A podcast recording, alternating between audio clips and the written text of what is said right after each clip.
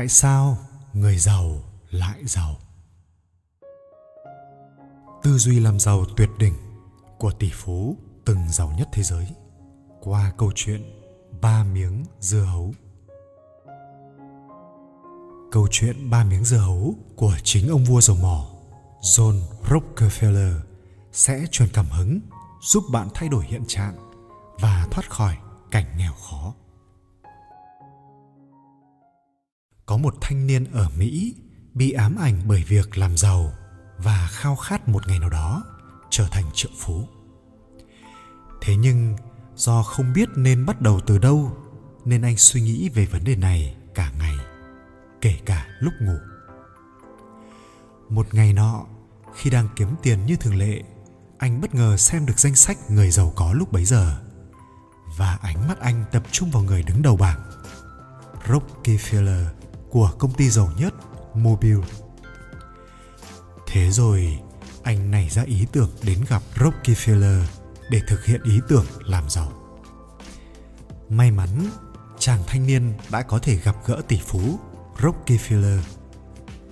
Đối diện với chàng trai chưa từng gặp, Rockefeller tò mò hỏi lý do anh đến thăm.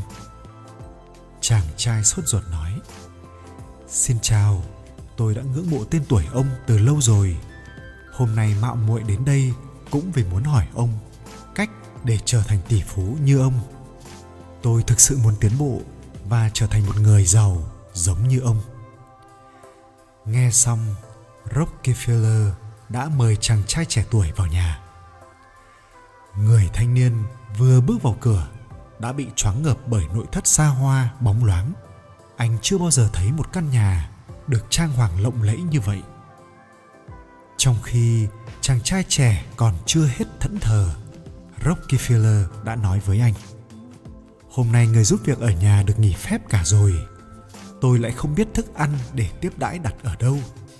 Tuy nhiên, tôi tìm thấy một quả dưa hấu. Chúng ta cùng ăn nhé. Tiếp theo, Rockefeller cắt quả dưa hấu thành ba miếng với kích thước khác nhau. Ông nói với chàng trai trẻ: "Trước khi ăn, tôi muốn hỏi cậu một câu. Nếu ba miếng dưa hấu này tượng trưng cho những lợi ích khác nhau mà cậu có thể nhận được trong tương lai, cậu sẽ chọn miếng nào?" Người thanh niên rất nhanh nhảu không do dự cầm miếng to nhất trong ba miếng trong khi Rockefeller chọn miếng dưa hấu nhỏ nhất. Họ bắt đầu ăn cùng lúc.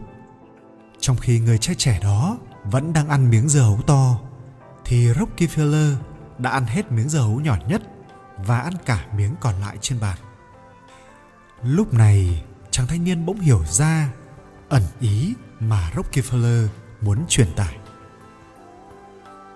Còn bạn liệu bạn có hiểu dụng ý của vua dầu mỏ khi mời chàng trai ăn dưa hấu không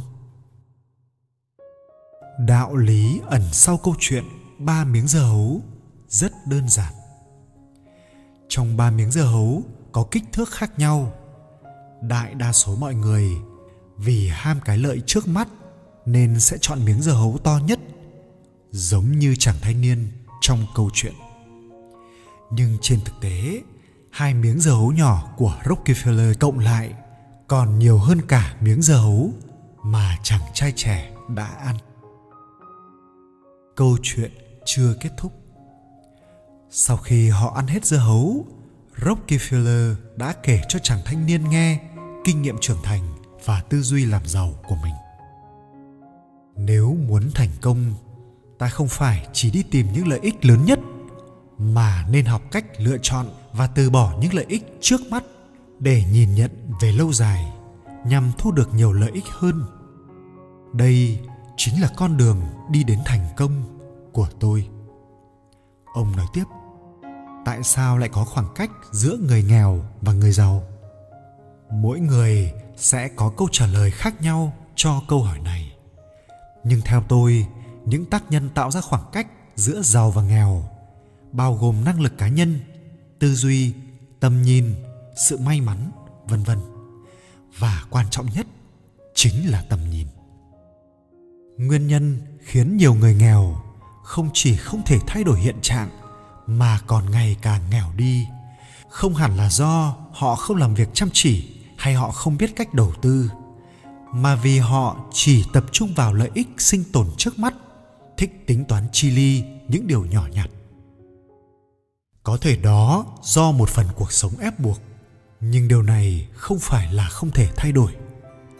Trên thực tế, người giàu cũng sẽ tính toán vì lợi ích trước mắt, nhưng đồng thời họ có tầm nhìn dài hạn, không chỉ giới hạn hạn hẹp ở hiện tại. Khi họ thấy rằng tiến lên sẽ thu về nhiều hơn, họ có thể không do dự từ bỏ những lợi ích hiện thời. Suy cho cùng, muốn kiếm được nhiều hơn thì phải nhìn xa, sự tạm thời sẽ trở nên vô ích trong các kế hoạch lâu dài. Nếu một người thiển cận và chỉ tập trung vào lợi ích nhất thời kiếm được tiền thì cũng sớm tiêu hết hoặc mất trắng vào các khoản đầu tư khác. Do đó, hãy học cách nhìn nhận lâu dài. Sự giàu có sẽ đến gần bạn hơn.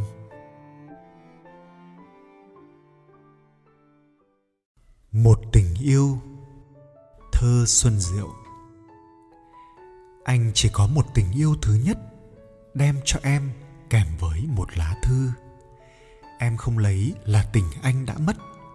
Tình đã cho, không lấy lại bao giờ. Thơ thì mỏng như suối đời mộng ảo, tình thì buồn như tất cả chia ly. Xếp khuôn giấy để hoài trong túi áo, mãi trăm lần mới gấp lại đưa đi. Em xé như lòng non cùng giấy mới, mây dần trôi hôm ấy phủ sơn khê thôi thôi nhé, hoa đã sầu dưới đất. Cười trên cành sao được nữa em ơi. Anh chỉ có một tình yêu thứ nhất, đem cho em là đã mất đi rồi. Chiều, hôm nay trời nhẹ lên cao, tôi buồn không hiểu vì sao tôi buồn. Lá hồng rơi lặng ngõ thôn sương trinh rơi kín từ nguồn yêu thương. Phất phơ hồn của bông hường, trong hơi chiều bạt còn vương máu hồng. Nghe chừng gió nhớ qua sông e bên lau lách thuyền không vắng bờ. Không gian như có dây tơ, bước đi sẽ đứt, động hờ sẽ tiêu. Êm êm chiều ngẩn ngơ chiều, lòng không sao cả, hiu hiu khẽ buồn.